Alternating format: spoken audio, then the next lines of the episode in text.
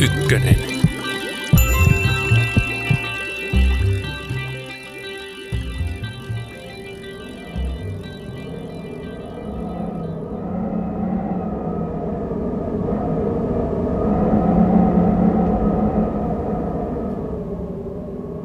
Pyörremyrskyt syntyvät ilmakehässä samojen fysiikan ilmiöiden vaikutuksesta niin etelässä kuin täällä meillä pohjoisessa. Eniten kuolonuhreja kautta aikojen aiheuttanut trooppinen hirmumyrsky oli tiettävästi Bangladesiin vuonna tuhatyhdeksänsataaseitsemänkymmentä iskenyt Bholan sykloni, joka aiheutti arviolta jopa viisisataatuhatta kuolonuhria. Hirmumyrskyt saavat voimansa ilmakerrosten välisestä lämpötilaerosta ja trooppisilla merialueilla olosuhteet ovat otolliset.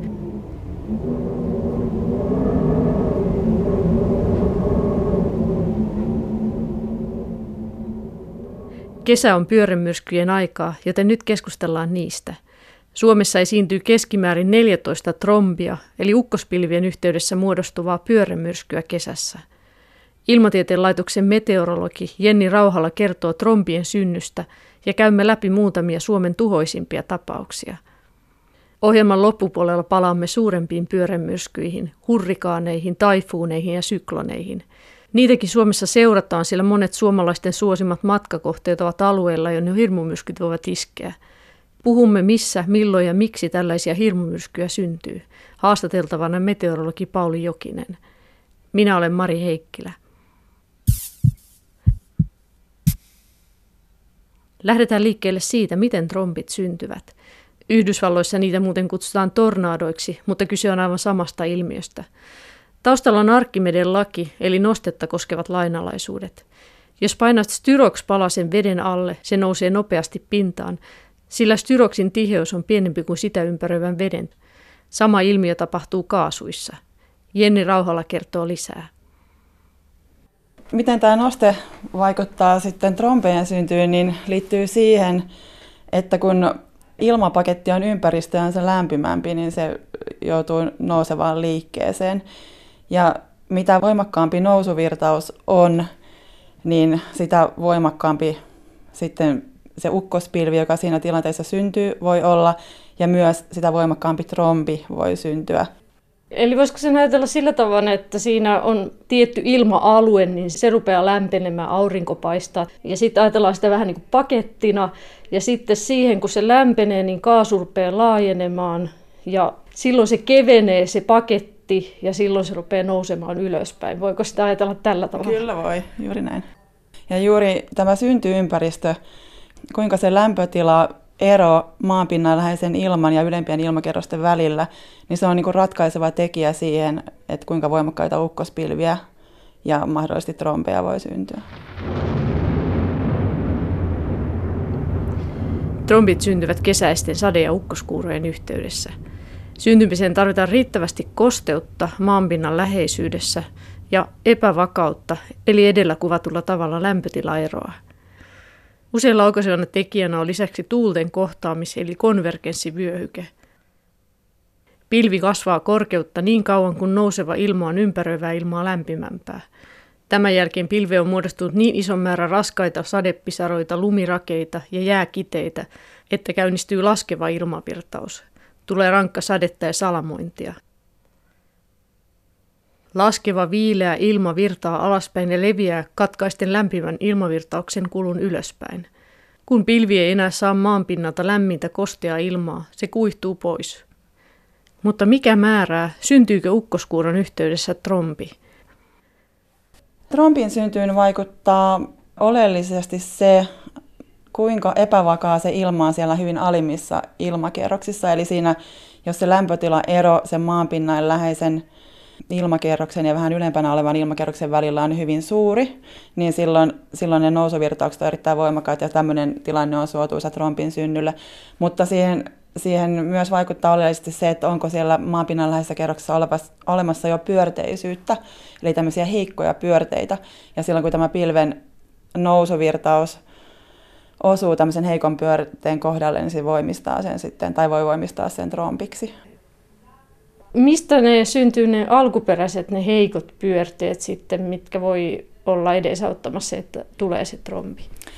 No tämmöinen heikko pyörre voi syntyä esimerkiksi jonkun rintaman yhteydessä, esimerkiksi kylmän rintaman yhteydessä, tai sitten ukkospilven puuskarintaman eli laskuvirtausvyöhykkeen yhteydessä, tai se voi syntyä esimerkiksi merituulirintamassa. Joku tämmöinen melko pienen mittakaavan vyöhyke, jossa, jossa tuulet ovat enemmän tai vähemmän vastakkaista suunnista, niin voi aiheuttaa tämän, tämän, näiden heikkojen pyörteiden synnyn. Jos ajatellaan käytännössä Suomessa, niin onko ne lämpötilat yleensä ollut helle lukemissa silloin, kun trombeja on tullut? No ei ole välttämättä kyllä tota, tarvitse olla mitään hellelukemia. Et esimerkiksi meillä on joskus syys-lokakuussakin esiintynyt trombeja veden yllä. Silloin veden lämpötila on se kriittinen tekijä siinä, kun loppukesästä ja syksyllä niin vesi on sitten lämpimämpää monesti kuin sitten siihen päälle ajautunut ilma, niin se lämpötilaero sitten sen ilman ja veden lähellä on niin suuri, että se aiheuttaa sen voimakkaan nousuvirtauksen. Silloin sitä kutsutaan vesipatsaaksi. Joo, veden yllä esiintyvää trombeja kutsutaan vesipatsaiksi. Miltä se näyttää se vesipatsas? No vesipatsas näyttää aika samalta kuin muutkin trombit, mutta se pärskyttää vettä aika korkealle ilmaan. Samaa tyyliä kuin maan yllä esiintyvä trombi sit nostaa pölyä ja muuta roskaa ilmaan, mutta, mutta ehkä tämä vesi sitten usein nousee vähän korkeammalle.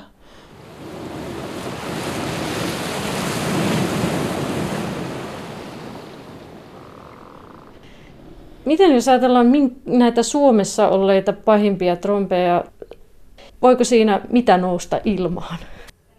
No tämmöinen erittäin voimakas trombi voi kuljettaa esineitä pidempienkin matkojen päähän ja, ja rakennuksille niin kuin kivirakenteiset, tiilirakenteiset ää, rakennukset voi tuhoutua ihan maan tasalle. Lähteekö siinä autoja ja ihmisiä ilmaan?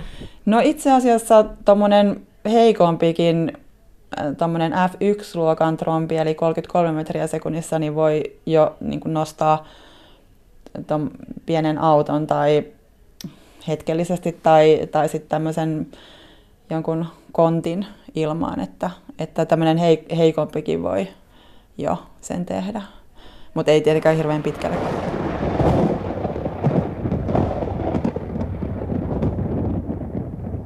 No voitaisiin katsoa. Tämä trombi Mikkelissä kahdestoista päivä kuudetta vuonna yhdeksänkymmentäkahdeksan, niin tämä aiheutti kahdeksan pilkku kuusi kilometriä pitkän tuhojäljen, ja se tuhojäljen alkupäässä se tuhojäljen leveys oli noin reilu kaksisataa metriä. Ja tämä voimakkuus oli äf kaksi luokkaa, ja tämä aiheutti ää, rakennuksille tuhoja, sitten kaatoi aika paljon metsää, ja tämän metsätuihen perusteella havaittiin, että tämä pyörre oli pyöri vastapäivään, koska täällä oikealla puolella tuhojäljessä oli voimakkaammat tuhot, ja myös niiden puiden kaatumissuunnasta pystyttiin päättelemään myös se pyörimissuunta. Ja tässä samassa tilanteessa niin myös pienlentokoneita vaurioitu siellä Mikkelin lentokentällä. Se meni siitä ohi sitten? Joo, meni siitä lentokentän yli. Tässä näkyy kuvissa puutuhoja. Tässä näkyy nyt talokin myös. Ja tämän, tässä varastorakennuksesta lähti kokonaan katto ja osa seinä. Niin, sen on tosiaan, siinä on katto lentänyt ja seinä. Aika hurjan näköinen.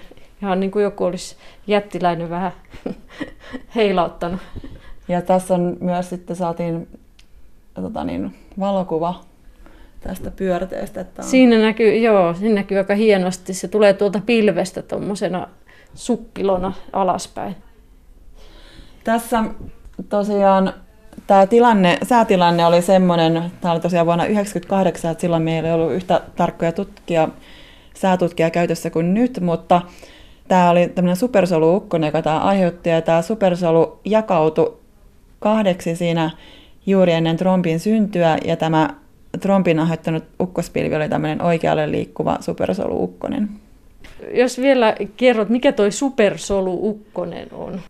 Eli supersoluukkonen on tämmöinen voimakas ukkospilvi, jossa on yksi voimakas nousuvirtaus ja tässä nousuvirtauksessa on voimakas pyörimisliike, jota kutsutaan mesosykloniksi. Ja näillä, nämä supersolu-ukkoset ne voi kestää useamman tunnin, jopa, jopa kuusi tuntia. Ja, ja sitten tämä yksi ukkospilvi niin voi aiheuttaa trompeja, mutta myös suuria rakeita ja syöksyvirtauksia.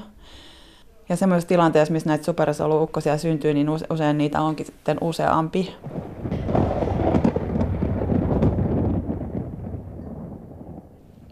Näiden pyörimyrskyjen yhteydessä puhutaan myös tästä Coriolis-ilmiöstä.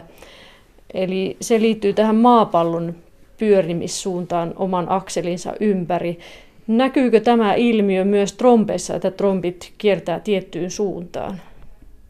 No, Coriolisvoima ei aivan suoraan vaikuta, mutta välillisesti kylläkin trompien ja tornadojen pyörimissuuntaan, sillä nämä trompit syntyy tyypillisesti matalapaineen yhteydessä, jotka suosii tietyn tyyppistä pyörteisyyttä ja pyörimisliikettä sitten siinä säätilanteessa.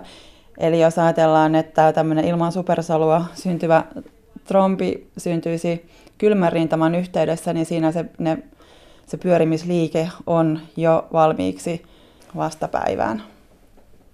Niin tää, sen takia ne Suomessa yleensä trompit kiertää vastapäivään, vaikka ei ole niin kuin täysin suoraan niin Coriolisvoimasta, mutta epäsuorasti Coriolisvoiman vaikutuksesta. Trombi on kuin valtava hyrrä, joka pyörii ja liikkuu eteenpäin. Tuhot ovat pahimpia siinä reunassa, jossa hyrrän pyörimissuunta ja trombin etenemissuunta ovat samansuuntaiset.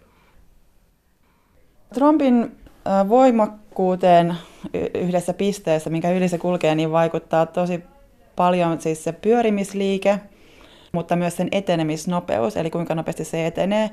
Eli jos ajattelee, että se trombi pyörii vastapäivään ja liikkuu tiettyä nopeutta eteenpäin, niin silloin sen oikeassa reunassa se suurin tuulenvoimakkuus on se etenemisnopeuden ja pyörimisnopeuden summa. Eli siinä oikeassa etureunassa on ne kaikista voimakkaimmat tuhot. Ja sitten päinvastoin siellä vasemmassa reunassa niin välttämättä ei tule mitään tuhoja, koska ne on vastakkaissuuntaiset, ne pyörimisnopeus ja etenemisnopeus. Millaisia trompeja Suomessa on ollut ja miten trompien voimakkuutta määritellään? Jenni Rauhala kertoo. Pahin tapaus oli yhdestoista seitsemättä vuonna tuhatyhdeksänsataakolmekymmentäneljä Kiuruvedellä äf neljä luokan trompi.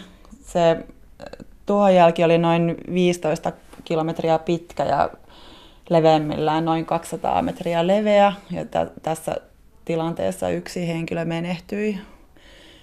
Ja Suomessa tunnetaan kyllä aika paljon äf kaksi luokan, eli yli viisikymmentä metriä sekunnissa voimakkaan tuulen nopeus, niin trompeja. Ja äf kolme luokan trompejakin useampia. Tuossa näkyy sitten uudempia. kaksituhattaluvulla on ollut kaksituhatta on ollut Jämsänkoskella ja sitten kaksituhattayksi on ollut Rautavaarassa. Ne on ollut äf kaksi luokan trompeja ja sitten on ollut Polvijärvellä Kontiolahdella. Joo, Kontiolahden tapaus vuonna kaksituhattaneljä, niin tässä oli kaksikymmentä pilkku kaksi kilometriä pitkä tuhojälki ja voimakkuus oli äf kaksi luokkaa. Miten tuossa nyt puhutaan näistä äf kakkosista ja tämmöisistä, niin nämä ei tarkoita näitä formula-asteikkoja, vaan Fujita-asteikkoa. Eli mitä se käytännössä, miten ne menee se Fujita-asteikko? Tämä Fujita-asteikko on kehitetty juuri trombin tai tornadon tuulen voimakkuuden arvioimiseksi tuhojäljen perusteella. Ja se, se perustuu juuri jo havaittuun tuhoihin ja mitä, mitä se tyypillisesti aiheuttaa. Ja asteikko on äf nollasta äf viitoseen ja äf nolla tarkoittaa, että tuulen nopeus on kahdeksantoista metriä sekunnissa viiva kolmekymmentäkaksi metriä sekunnissa ja, ja sitten tosiaan siitä, siitä ylöspäin. siis tote ei ole mitattu siellä paikan päällä, vaan se on tästä tuhojäljestä arvioitu sitten, että miten suuri se on täytynyt olla se nopeus, että on tullut tällainen tuho. Kyllä, joo. Sulla on täällä vielä sitten toinen tämmöinen tapaus, eli tuossa elokuussa, kahdeskymmeneskahdeksas elokuuta kaksituhattaviisi oli Uuden, Uudellamaalla trombit. Katsotaas. Joo, tämä tota niin, on tunnetumpi ehkä nimellä Talin trombit. kaksituhattaviisi tässä oli kaksi F yksi luokan trombia, eli tuulen nopeus oli yli kolmekymmentäkolme metriä sekunnissa. Ja tämä ensimmäisen trombin tuhojälki oli neljä pilkku viisi kilometriä pitkä ja toinen oli neljä pilkku kaksi kilometriä. Ja tämä ensimmäinen aiheutti tuhoa Kirkkonummella ja Espoossa ja toinen sitten Espoossa ja, ja Helsingissä. Ja tämä oli aika erikoinen tapaus. Tämä toinen trombi osui golfkentälle ja siinä oli yhdeksän loukkaantunuttakin. Tämä oli erikoinen tapaus siinä, siinä mielessä, että tämä syntyi hyvin aikaisin aamulla, tämä ensimmäinen trombi vähän kymmenen jälkeen ja, ja sitten siinä oli välissä kaksikymmentä minuuttia, sen jälkeen sitten syntyi tämä toinen trombi saman supersoluukkosen yhteydessä.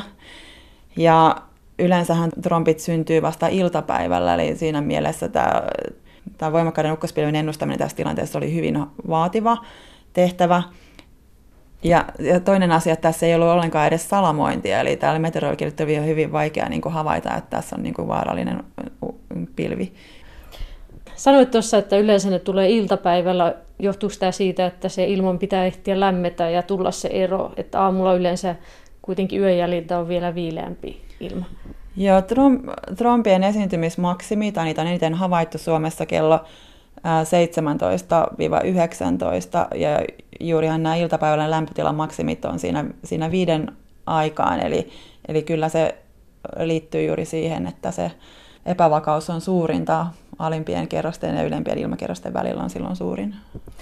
Sulla oli tässä tämmöinen kuva, missä näkyy Valion Meijeriltä Pitäjämäeltä. Siellä on aika pahan näköistä jälkeä syntynyt.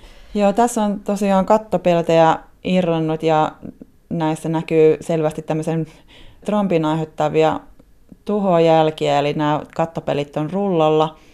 Tästä meillä oli myös valvontakamerakuvaa käytössä tästä, tästä pyörteestä täältä samalta alueelta, ja sen perusteella me pystyttiin havaitsemaan, että tämä pyörimisliike oli, oli vastapäivä, ja pystyttiin myös arvioida, arvioida sitä pyörimisnopeutta. Täällä on sitten tutkakuvia myös tästä Talin tapauksesta, niin mitäs tässä näkyy? No tämä, tässä tapauksessa me pystyttiin havaitsemaan Suomessa ensimmäistä kerran, kerran tämmöinen tornadon tai trombin roskapilvi, eli se pilvi, mikä, mikä se pyöräyttää ja nostaa maanpillan läheltä sitä roskaa ja pölyä ilmaan. Ja me havaittiin se kaksoispolarisaatio tutkalla ja pystyttiin havaitsemaan sitten tämmöisiä merkkejä, mitä on esimerkiksi Yhdysvalloissa aikaisemmin dokumentoitu. Eli sitten me pystyttiin määrittelemään sen perusteella tämän roskapilven korkeus. Me nähtiin se sadan metrin korkeudella ja sitten jopa neljänsadan metrin korkeudelle asti. Ja sitten me pystyttiin myös määrittelemään sen halkasia, eli se oli halkasijaltaan noin viisisataa ja kuusisataa metriä. Mihin muuten sitä voi loukkaantua? Mihin esimerkiksi siellä Talissa? No siellä oli golfturnaus menossa ja siellä oli teltta, eli tämmöiset teltat on kyllä hyvin huonoja suojautumispaikkoja ukkosten aikana. Eli tämmöinen syöksyvirtaus tai trombi niin voi helposti heittää semmoista telttaa. Se on ne lentävät esineet yleensä, mitkä sitten aiheuttaa. Joo, se on suurin riski trombien ja tornadoiden yhteydessä, lentävät esineet. Suomessa tietenkin kaatuvat puut on. Minkälainen maa Suomi on trombien suhteen verrattuna sitten esimerkiksi Keski-Eurooppaan, tai onko Suomessa paljon vai vähän trombeja? Sanotaan näin, että Etelä-Euroopassa on paljon ukkosia, mutta meidän leveysasteella esiintyy aika paljon semmoisia säätilanteita, missä se tuulikenttä on otollinen tämmöisten voimakkaiden ukkospilvien kehittymiseen. Eli se johtuu siitä, että nämä matalapaineen kulkureitti kesäisin kulkee aika usein sitten kuitenkin täältä aika pohjoista reittiä, jolloin sitten syntyy tämmöisiä voimakkaiden ukkospilvien syntyolosuhteita. Eli vaikka jossain alueella, niin kuin Etelä-Euroopassa, voi esiintyä paljon ukkosia, ne ei välttämättä kuitenkaan sitten ole semmoisia, jotka aiheuttaisi juuri tämmöisiä voimakkaita syöksyvirtauksia tai trombeja. Mutta tosiaan kyllä Keski-Euroopassa myös esiintyy jonkun verran trombeja. Euroopassa on semmoinen sivusto kuin Estofex, jonka kautta voi käydä katsomassa niitä, niitä havaintoja, niitä niin kuin ihan viikoittain. Kyllä niitä esiintyy. Trompien lisäksi Suomessa esiintyy pölypyörteitä, joita syntyy etenkin kevään ja alkukesän aurinkoisina päivinä. Toisin kuin trombit, ne eivät ole yhteydessä pilveen, vaan voivat ilmaantua täysin pilvettömänä päivänä. Esimerkiksi metsänreunan yli puhaltava heikko tuuli saa aikaan vaakasuuntaisen pyörteen, joka voi tempautua ylöspäin lämpimän ilman nousuvirtaukseen ja alkaa pyöriä pystysuunnassa synnyttäen pölypyörteen. Voimakkaimmat pölypyörteet voivat nostaa ilmaan trampoliineja tai telttoja. Ne kestävät yleensä vain muutaman kymmenen sekuntia. Trompeille ja pölypyörteille on yhteistä, että ilma nousee ylöspäin ja samalla ilmapilari venyy pystysuunnassa. Käy samoin kuin taitoluistelijan tekemässä piruetissa, jossa vauhti kiihtyy, kun luistelija vetää kädet kehonsa lähelle. Tuulipyörteissä pyörimisliike kiihtyy, kun se kapenee suppiloksi. Pölypyörteet syntyy tosiaan vähän samantapaisessa säätilanteessa, eli tarvitaan hyvin suuri lämpötilaero maanpinnan läheisen ilman ja sitten hieman korkeammalla oleva ilman välillä, jolloin syntyy siis voimakas nousuvirtaus, mutta näissä pölypyörretilanteissa ei ole sitten riittävästi kosteutta, että syntyisi uk- ukkospilviä. Ja, ja sitten on, on pelkästään tämä voimakas nouseva virtaus, ja sitten jos on tämmöinen sopiva tuulen kasaantumisvyöhyke, konvergenssivyöhyke, jossa on tämmöisiä heikkoja pyörteitä, niin tämmöinen heikko pyöre voi sitten voimistua vähän voimakkaammaksi ja aiheuttaa joskus jopa jotain pieniä tuhoja. Mutta näiden pölypyörteiden elinaika on sit yleensä niin kun maksimissaan muutamia minuutteja. Yleensä melko heikkoja ja hyvin lyhytkestoisia ilmiöitä. Miltä ne näyttää sitten? Onko ne kuinka korkeita vai vaihteleeko se ihan, että miten? No se vaihtelee kyllä. Meillä on aika paljon tullut myös videomateriaalia näistä pölypyörteistä, että jotkut heikot pölypyörteet voi olla ihan jotain muutamia metrejä sen näkyvän osan korkeus, mutta sitten jossain tapauksessa jopa niin kuin satoja metriä korkealle se pöly voi nousta. Palataan pölypyörteistä vielä takaisin trompeihin. Niiden esiintyvyys vaihtelee Suomen eri osissa. Eniten niitä on eteläisillä merialueilla ja Itä-Suomessa. Miksi näin on? Jenni Rauhala kertoo. Suomessa on tosiaan aika paljon havaittu tässä eteläisillä merialueilla trombeja, joka liittyy varmasti suurelta osin siihen, että on paljon silminnäkiä havaintoja. Ja tunnettujen havaintojen määrään yleensäkin vaikuttaa todella paljon se, miten, miten ne osuu asutuille alueille ja miten niitä havaintoja saadaan. Eli esimerkiksi Pohjois-Suomessa tunnetaan selvästi vähemmän tapauksia. Mutta kyllä siis voidaan myös olettaa, että tässä maan eteläisimmissä osissa on niitä myös enemmän, koska tänne niin kuin kulkeutuu helpommin sit etelästä semmoista hyvin kosteita ja lämmintä ilmamassaa myös tänne maan etelä- ja itäosiin. Ja aika usein sit myös semmoisissa suotuisissa säätilanteissa niin se, se rintamavyöhyke sitten kulkee jossain tässä maan länsiosan yllä, jolloin sitten tämä itäosa on sit sitä suotuista aluetta niiden voimakkaiden ukkospilvien syntyyn.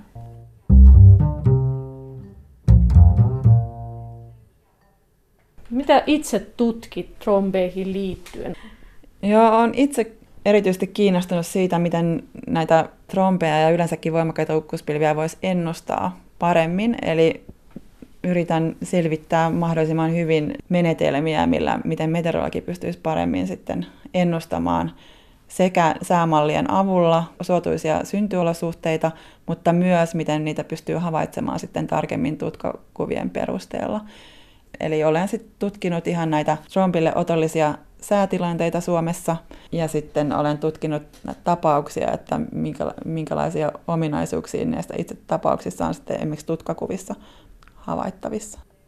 No oletko sinä tämmöinen trombipongari, eli lähdetkö paikalle katsomaan trompeja?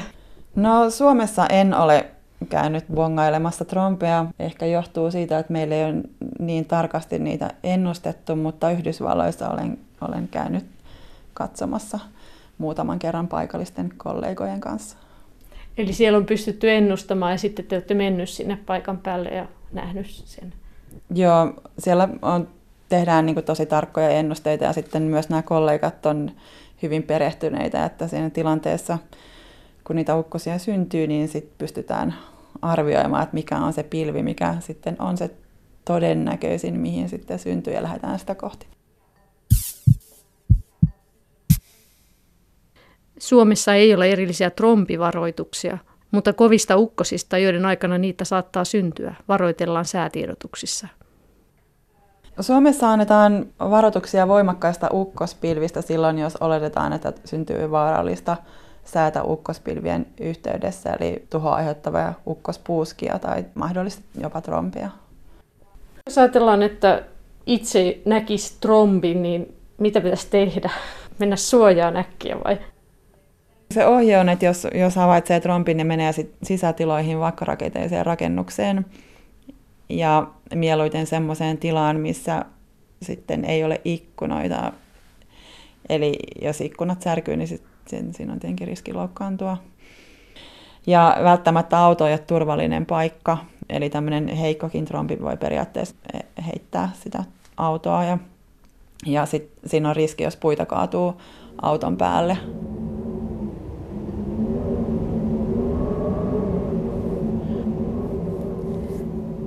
Seuraavaksi siirrymme trompeista vielä huomattavasti hirmuisempien pyörämyskyjen pariin. Keskustelemme Ilmatieteen laitoksen meteorologi Pauli Jokisen kanssa trooppisista hirmumyrskyistä. Siinä missä trombit ja tornadot ovat halkaisijaltaan kymmenistä metreistä pariin sataan metriin, trooppiset hirmumyrskyt ovat satoja kilometrejä.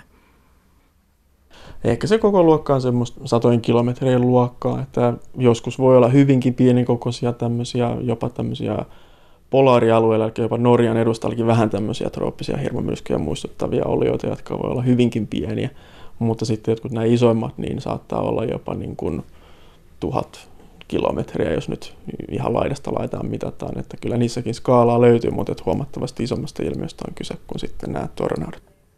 Jos puhutaan sitä syntymekanismista, niin nämä tornadot ja trombit usein syntyy ihan kuivalla maalla, mutta nämä hirmumyrskyt, ne syntyy siellä merellä, lämpimällä merialueella, trooppisella merialueella ja sieltä lähtee liikkeelle, niin kerrotko vähän, miten se synty tapahtuu? Siinäkin tulee pystyvirtaus, eli lämmin ilma alkaa kohota ylöspäin. Mitä sitten tapahtuu? Joo, tosiaan nämä trooppiset hirmumyrskyt vaatii aina sen lämpimän, tai suhteessa lämpimän meriveden siihen alle, että siitä ne saa energiansa. Jos nyt ottaa tämmöisen esimerkin, että miten esimerkiksi tuossa Pohjois-Atlantilla nämä syntyy, niin semmoinen ehkä tyypillisin tapaus on, että Afrikasta tulee, Afrikan mantereita tulee siihen merelle tämmöinen isompi ukkosröykkiö, joka sitten alkaa siinä pikkuhiljaa organisoitumaan. Ja se on nimenomaan, kun siellä on paljon ukkosia tietyllä alueella, niin ne nousevat ilmavirtaukset saa aikaan sitten sen, että sinne, sinne pintaan syntyy tämmöinen pieni tyhjiö, jota sitten alkaa ulkopuolelta sitten tulemaan ilma, joka yrittää täyttää sitä tyhjiötä. Ja kun sieltä ulkopuolelta sitten alkaa tulla sitä ilmaa, niin siinä saattaa vähän tuulivoimistua ja se, se tehostaa tämmöistä, tämmöistä tota, kosteuden ja lämmön irrottamista siitä merivedestä, mikä sitten ruokkii entisestään näitä ukkoskuureja, jotka siinä alueella on. Ja siinä voi sitten lähteä tämmöinen prosessi käyntiin, että, että on, on tämmöisiä voimakkaita ukkosia siinä meren yllä, sitten tulee ulkopuolelta ilmaa, joka täyttää sitä tyhjiötä, joka entisestään kerää sitä energiaa merivedestä ja sitten se prosessi lähtee siitä vaan kiihtymään kiihtymään. Ja sitten jos siinä on tarpeeksi lämmintä merivettä ja eikä mikään muu semmoinen kuiva ilma esimerkiksi sitten sotke sitä prosessia, niin sitten tämmöinen trooppinen häiriö saattaa siitä lähteä käyntiin. Mutta sitten siinä on hyvin montakin eri, eri askelta vielä, että saadaan semmoinen oikein voimakas hirmumyrsky aikaiseksi. Eli siinä tapahtuu tosiaan se pystyvirtaus, että se lämmin ilma alkaa nousta ja sitten siihen tulee tämmöinen vakuumi, tyhjiö tavallaan. jostain on pakko tulla tilalle ilmaa, ja sieltä sivulta rupeaa tulemaan tilalle ilmaa, ja se lämpiää siinä, ottaa merivedestä lämpöä ja taas nousee ylöspäin, ja aina vaan jatkuu. Miten se, sanoitkin, että se on aika monimutkainen, että milloin se syntyy ja milloin se ei sitten kehity kuitenkaan lopulliseen muotoon, niin mitkä asiat siihen vaikuttaa? Joo, siinä ensinnäkin tarvitaan se, että tämä meriveden tar- tulee olla tarpeeksi lämmintä. Että se yleisesti on pidettynä semmoisena rajana, että tuommoista kaksikymmentäkuusi kaksikymmentäseitsemän asteista merivettä pitäisi olla, että tämä prosessi voisi lähteä käyntiin. No sitten mielellään olisi hyvä, että sitä merivettä olisi tarpeeksi syvässä kerroksessa. Et ei ihan vaan siinä pinnassa, vaan sitten myöskin vähän syvemmässä kerroksessa. Et jos siinä alkaa tuulet voimistumaan, niin sehän sekoittaa sitä meren ylintä kerrosta, niin jos sieltä sitten kumpuaisi kylmempää ilmaa siihen pintaan, niin sitten tavallaan se prosessi saattaa heikentyä. Et mielellään sitä saisi olla tuommoista viisikymmentä tai sata metriä jopa noin lämmintä vettä, että tämmöistä energiaa riittäisi. Mutta sitten siinä täytyy olla myöskin otolliset olosuhteet sen suhteen, että ei saa olla hirveän kuivaa ilmaa siellä tämän ukkosalueen ulkopuolella, koska sieltä, jos siellä on kuivempaa ilmaa, niin sitten kun se alkaa tämä prosessi keräämään sieltä ulkopuolelta sitä ilman, niin jos se on liian kuivaa, niin sitten se ei kannusta siihen ukkoskuurokehitykseen ja se sitten lässähtää siihen. Ja sitten yksi tekijä, mikä tarvitaan myöskin, on tämä Coriolis-efekti, joka saa sitten sen koko, koko röykkiön tavallaan niitä ukkospilviä niin pikkuhiljaa pyörimään, joka sitten pystyy saamaan aikaan sitten sille hirmumyrskylle tämän selkeän silmän sinne keskelle. Sitä Coriolisvoimasta puhuttiin jo Jenninkin kanssa, eli se on, tulee syntyy siitä, kun maapallo pyörii itsensä ympäri tai akselinsa ympäri, ja sitten siitä aiheutuu se, että pohjoisella pallonpuoliskolla mennään vastapäivään ja eteläisellä myötäpäivään. Miten, jos ajatellaan sitä syntyä vielä, niin miten pitkä prosessi se on? Joo, oikeastaan se, se riippuu tapauksesta. Joskus on hyvinkin nopeita tämmöisiä, että et saattaa niin kuin ensimmäisestä tämmöisestä, yleensä siellä on jo ukkoskuuroja siis olemassa, mutta sitten sanotaan, kun ne alkaa pikkuhiljaa järjestäytymään, niin sana, saattaa siitä pompsahtaa jo hurrikaaniksi joskus jopa vuorokaudessakin, että se voi olla joskus erittäin nopea prosessi, jos siellä on hyvin lämmintä ilmaa, heikot tuulet muualla, siis ylemmässä ilmakehässä, ei yhtään kuivaa ilmaa ja kaikki olisi tavallaan otollisia, niin se joskus voi olla hyvinkin nopea se prosessi. Mutta tämmöisiä on, on kyllä nähnyt, nähnyt tässä viime vuosina, että sanotaanko, että siitä kun ensimmäinen, annetaan vaikka tämmöinen nimi jollekin tämmöiselle trooppiselle myrskylle, että se on just ja just alkaa olla semmoista seitsemäntoista metriä sekunnissa tuulet, niin se saattaa joskus pompsahtaa jopa viidennen luokan, siis ihan korkeamman luokan hirmumyrskyksi ihan vuorokaudessa tai parissa, että se, se on niin intensiivinen se prosessi, että se yhdessä päivystysvuorossa melkein saattaa niin kuin pamahtaa ihan, ihan tota toisiin sfääreihin, että joskus on tosi nopea prosessi. No nämä, tämän vuoksi just kun nämä vaatii sitä lämmintä merivettä, niin se syntyy sieltä trooppisilla merialueilla ja tiettyinä aikoina. Miten nämä ajankohdat näin vuosittain, vuosikiertona menee? Ehkä meille jo kaikkein tutuin on tämä, mitä Pohjois-Atlantilla tapahtuu, eli kun lähtee tuosta, sanotaanko, mitä Karibialla tapahtuu, nyt esimerkiksi nämä Yhdysvaltoihin iskevät hurrikaanit, niin ne, se oikeastaan kausi alkaa virallisesti tuossa, tota, sanotaanko siinä kesä-heinäkuun paikkeilla alkaa niitä ensimmäisiä myrskyjä joskus ilmaantua, ja sitten se saattaa jatkuu tuonne marraskuullekin saakka. Et ehkä Pohjois-Atlantilla se kaikkein Kaikkein aktiivisin vaihe on siinä elo-syyskuun paikkeilla, mutta sitten jos mennään tuonne vaikka Tyynelle valtamerelle, niin siellä sitten periaatteessa saattaa olla lähestulkoon ympäri vuoden, koska siellä on kuitenkin tota, olosuhteet, se on niin laaja vesimassa ja sitten siellä on aina, aina alueita, missä merivesi on tarpeeksi lämmintä ja tuulet ylemmäs, ylempänä ilmakehässä on, on sitten otollisia, niin kyllä niitä periaatteessa voi syntyä siellä, missä, mihin aikaan tahansa vuodesta, mutta Mutta yleensä se on, se on se aika, kun, kun tavallaan merivesi on päässyt lämpenemään sillä alustalla kaikkein pisimpään. Ehkä pohjoisella, pohjoisella pallonpuoliskolla sitten tavallaan se loppukesä, alkusyksy on sitä otollisinta aikaa. Käydään vielä läpi nuo nimitykset. Yhdysvalloissa näitä isoja hirmumyrskyjä kutsutaan hurrikaaneiksi ja sitten, sitten näitä muita nimiä on taifuuni ja sykloni. Miten nämä meni nämä nimitykset? Ja tosiaan tämä hurrikaaninimitys on tuossa Atlantilla, tosiaan Pohjois-Atlantilla ja sitten myöskin siellä tavallaan Yhdysvaltojen ää, tota, länsirannikolla, eli siellä Tyynen valtameren puolella, niin siellä myöskin kutsutaan hurrikaaneiksi, mutta sitten jos mennään tuonne Tyynen valtameren, sinne sanotaanko Japanin suuntaan tai, tai tota, Filippiineille, niin sitten niitä kutsutaan taifuuneiksi. aika yleisesti. Ja sitten tuo sykloni-nimitys on esimerkiksi Australian vesistössä. Että kyllä näitä nimityksiä on vähän paljon erilaisia, mutta kaikissa on tosiaan ihan sama ilmiö kyseessä. Ja puhutaan yleisemmin tosiaan tämmöisestä trooppisesta hirmumyrskystä sitten, mutta että näitä nimityksiä on, on vähän erilaisia. Myöskin sitten näitä, näitä kategorioita, kun on erilaisia tuulennopeuteen perustuen, niin sitten jossakin puhutaan supertaifuuneista ja sitten jos puhutaan hurrikaaneista, niin sitten se on vaan eri kategorian hurrikaaneja. Että näitäkin tämmöisiä voimakkuusnimityksiä on hyvin erilaisia. Miten jos ajatellaan sitä, nehän iskee aika usein aika samoille paikoille, että Yhdysvalloissa ne on ne tietyt alueet, no rannikot tietenkin ymmärrettävästi, ja sitten se hyytyy se vauhti, eli se ei kovin syvälle pääse se, syvälle sisämaahan pääse se, eli sieltä ei enää sitten ole sitä lämmintä merivettä, joka ruokkisi sitä. Miten se sitten hiipuu siitä?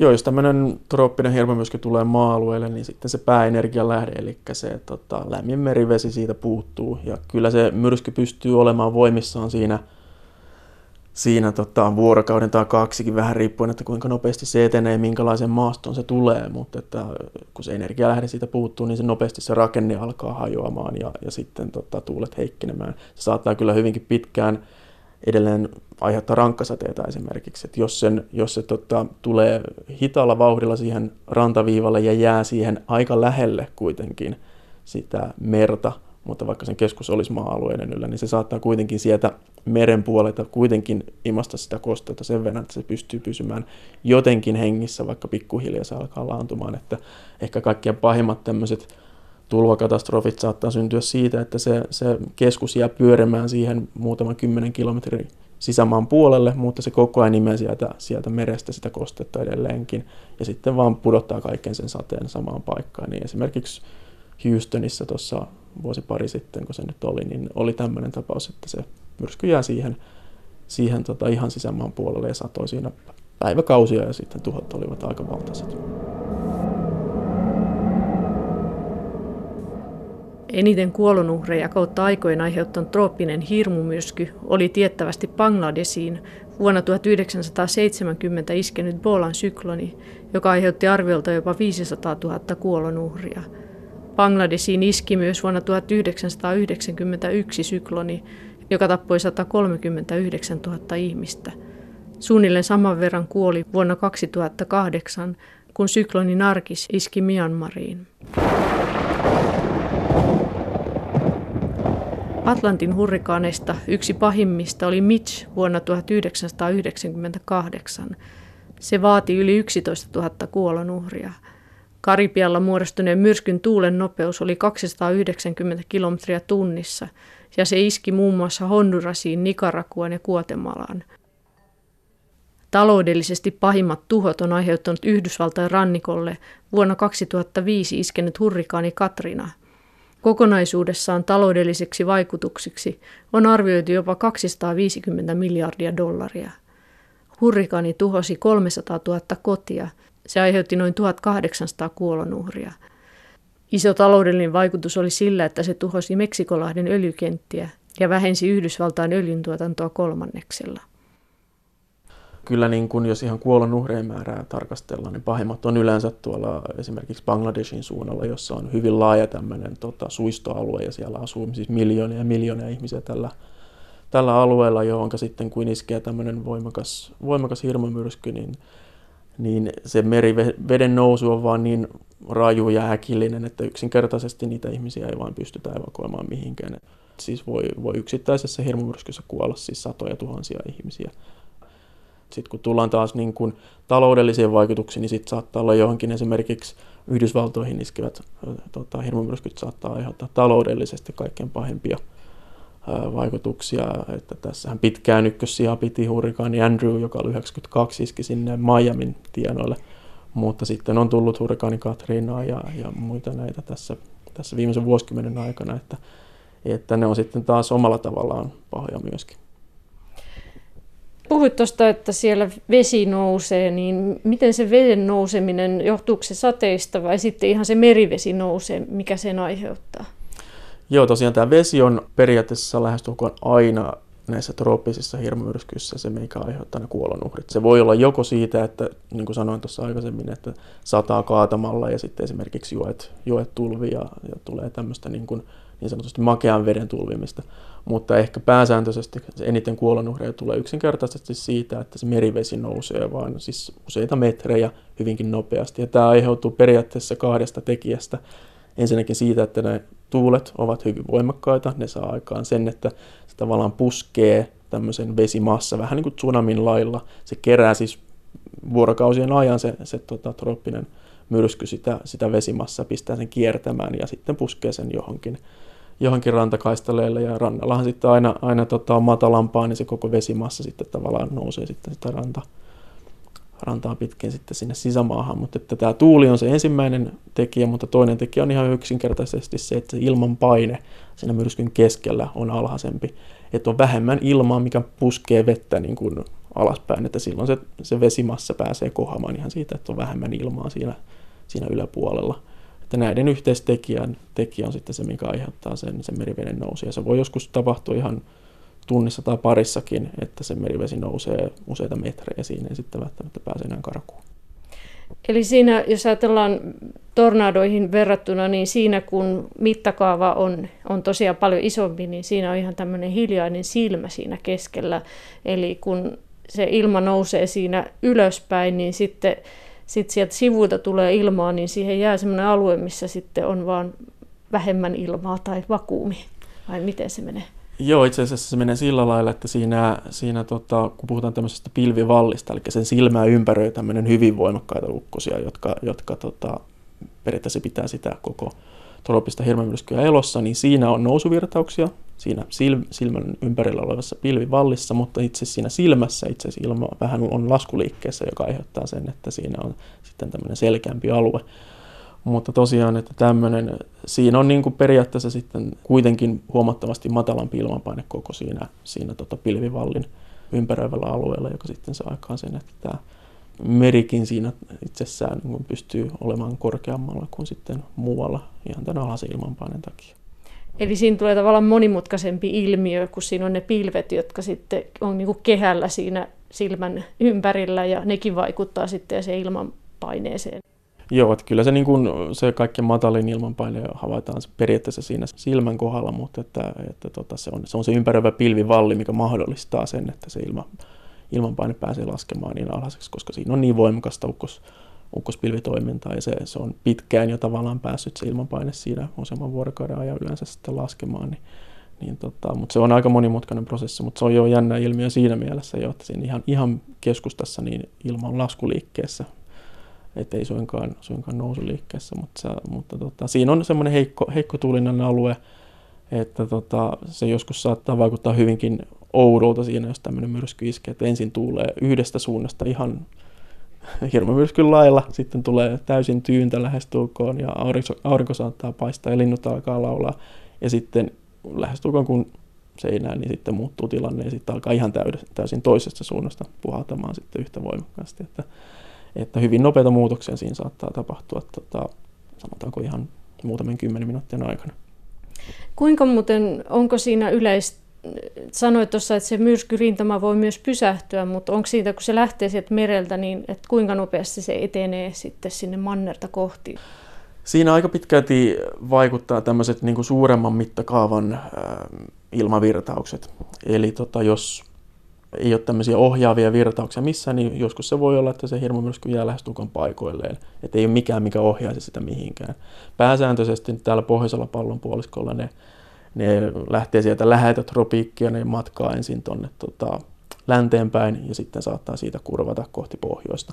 Et yleensä esimerkiksi, jos nyt ajatellaan Pohjois-Atlanttia, niin se lähtee sieltä Afrikan rannikolta tämmöinen ukkosrykelmä, joka sitten voimistuu hirmumyrskyksi, menee kohti Karibiaa, mutta sitten lähestyessään Karibiaan ja Pohjois-Amerikkaan, niin sitten joku tämmöinen meille tutumpi tämmöinen normaali matalapaine tavallaan tempasee sen kohti pohjoista sitten sinne Yhdysvaltain rannikolla. Ja jos näin käy, niin silloin se vauhti saattaa kasvaa hyvinkin paljon, että se saattaa, saattaa mennä ihan itsessäänkin jo useita kymmenen kilometriä tunnissa se, se koko myräkkä myräkkä sitten pohjoiseen, mutta et jos tämmöisiä ohjaavia virtauksia ei ole, niin se saattaa joskus jäädä paikalleen tai tehdä ympyrää vähän luuppeen, että joskus ne reitit on hyvinkin hassun näköisiä, että se on saattanut mennä saman paikan yli jopa kaksikymmentä tai kolmekymmentä kertaa. Eli onko se vähän niin kuin hyrrän laittaisi pyöriin lattialle ja sitten pikkasen tönäisi sivusta, niin se menee vähän niin kuin eri suuntaan sitten lähtee kulkemaan. Joo, tämä on aika hyvä esimerkki kyllä joo. Että kyllä se, niin kuin, se menee vähän, vähän niin kuin horjuen eteenpäin, että se ei ole ikään semmoinen ihan täysin suora se rata, että se saattaa siinä pikkusen mennä, mennä edes, tai sivuttainkin joskus hoiperella, mutta sitten nämä tämmöiset suuremman mittakaavan ohjaavat virtaukset sitten päättää, että mikä sen pääsääntöinen reitti on. Joskus tämmöisinä tota, pahoina hurrikaanikausina Yhdysvalloissa, niin se samanlainen ohjaava virtaus pysyy niin kuin kuukauden tai kaksikin, niin silloin melkein kaikki nämä syntyvät hirmumyrskyt ajautuu sitten Yhdysvaltain mantereen, mantereelle, mutta joskus sitten se ohjaava virtaus saattaa olla erilainen, että ne kaikki jatkaa vaan sinne tota Karibian kautta vaikka jonkin Väli-Amerikkaan sinne tota Nicaraguan suuntaan tai Meksikoon, että se hyvin riippuu sitten näistä suuren mittakaavan säästä, että mitä, mitä reittejä ne loppupeleissä menee ja millä vauhdilla. Kerroit tuossa, että Suomessakin seuraillaan näitä hirmumyrskyjä ja ihan raportoidaan ulkoministeriöön esimerkiksi matkailijoita varten. Niin kerrotko vähän siitä, eli mitä te täällä teette? Ja meillä on tosiaan tämmöinen Ilmatieteen laitoksella tämmöinen seuranta, että seurataan ympäri maailmaa säätä, erityisesti näitä trooppisia hirmumyrskyjä, mutta sitten myöskin maanjäristyksiä ja muita, ja niistä sitten raportoidaan ulkoministeriöön mahdollisimman nopeasti, että etukäteen jopa pystytään varoittamaan sitten esimerkiksi tämmöisellä tekstiviesteillä sillä alueella liikkuvia suomalaisia. Että jos me nähdään, että vaikka johonkin Taimaaseen tai Filippiineillä olisi, olisi muutaman vuorokauden päästä osumassa voimakas hirmumyrsky, niin siitä sitten tehdään tämmöinen raportti ja kerrotaan sen hetkisestä ennusteesta tuonne ulkoministeriöön, josta sitten voidaan laittaa sitä viestiä eteenpäin. Ja vähän samanlaista tehdään myöskin sitten ihan tämmöisessä E U-projektissa, jossa kerrotaan sitten tuonne Brysselin päin siellä tota tämmöiseen, tämmöiseen tota keskukseen, joka sitten päättää esimerkiksi siitä, tuleeko jollekin alueelle lähettää tämmöistä humanitaarista apua, että hekin pystyvät etukäteen jo varautumaan siihen, että onko johonkin alttiille alueelle osumassa voimakas sääilmiö, niin tota, pystytään etukäteen antamaan heille tietoa siitä, että, että tämmöinen tilanne saattaa tulla eteen muutaman päivän päästä. No jos ajatellaan Suomea, niin tänne ei voi tulla hirmumyrskyä, vai minne voi tulla lähimmillään? Puhut jotain Norjan, voiko sinne syntyä joku tämän pienempi juttu? Ehkä jos on tämmöistä trooppista hirmumyrskyä, niin ei oikein ihan meidän lähialueelle, mutta periaatteessa nämä samat fysiikan lait pätee siis oltiin missä tahansa, ja on kyllä siis tämmöisiä vastaavanlaisia ilmiöitä havaittu, niin kuin sanotaanko tuossa talvikaudella Norjan esimerkiksi rannikolla, ja siinä ideana vaan on se, että, että se merivesi on kuitenkin suht lämmin, siis se saattaa olla vain kymmenen asteesta, mutta kuitenkin sen yläpuolella oleva ilma on niin kylmää, että siinä pääsee lämpötilaero sitten syntymään, ja se saattaa saada tämmöisiä, tämmöisiä samanlaisia piirteitä, että joskus niissä näkyy ihan selvä tämmöinen silmäkin. Siellä, siellä myrskyn keskellä saattaa olla hyvinkin voimakkaita tuulia, siellä on siellä vuosikymmenen aikana sitten kalastajia menehtynyt siihen, kun ne on jäänyt yhtäkkiä tämmöisen voimistuvan tota, polaarimyrskyn alle, ja kyllä sitten tämmöisiä, joskus on havaittu ihan nyt satelliittiaikakaudellakin tuolla Välimerellä, ilmiöitä, joita periaatteessa voitaisiin luokitella ihan trooppisiksi hirmumyrskyiksi. Että siellä merivesi joskus on, on siellä kaksikymmentäviisi asteen yläpuolellakin, että kyllä siellä olosuhteet periaatteessa joskus toteuttaa ne ehdot, että voidaan, voidaan tämmöisiä ilmiöitä sielläkin havaita, että ei vaan niin yleisesti kuin sitten tuolla muilla merialoilla, mutta Välimerellä ja sitten joskus tuota, tuota, tuota Pohjois-Atlantilla niin on, on lähimmäksi ehkä päässyt johonkin tuonne lähelle Portugalin rannikkoa tai jopa Iso-Britannia, mutta ne alkaa siinä vaiheessa muuntautumaan ja sitten tämmöisiksi meillekin tutuksi tämmöiseksi keskileveysasteiden matalapaineeksi, jossa sitten alkaa tämmöisiä säärintamia muodostumaan siihen myöskin. Niitä ei ehkä enää voida kutsua trooppiseksi siinä vaiheessa.